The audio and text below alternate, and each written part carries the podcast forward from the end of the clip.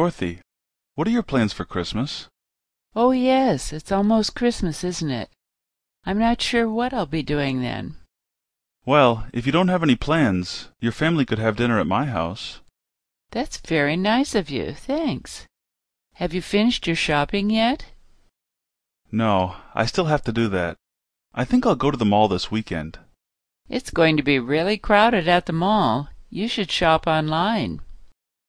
You're right. My family loves to read, so I can probably get them all presents from Amazon.com.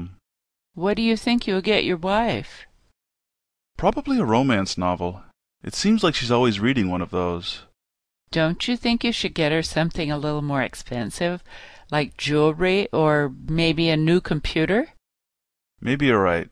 It's hard buying gifts. I think my wife has everything she wants.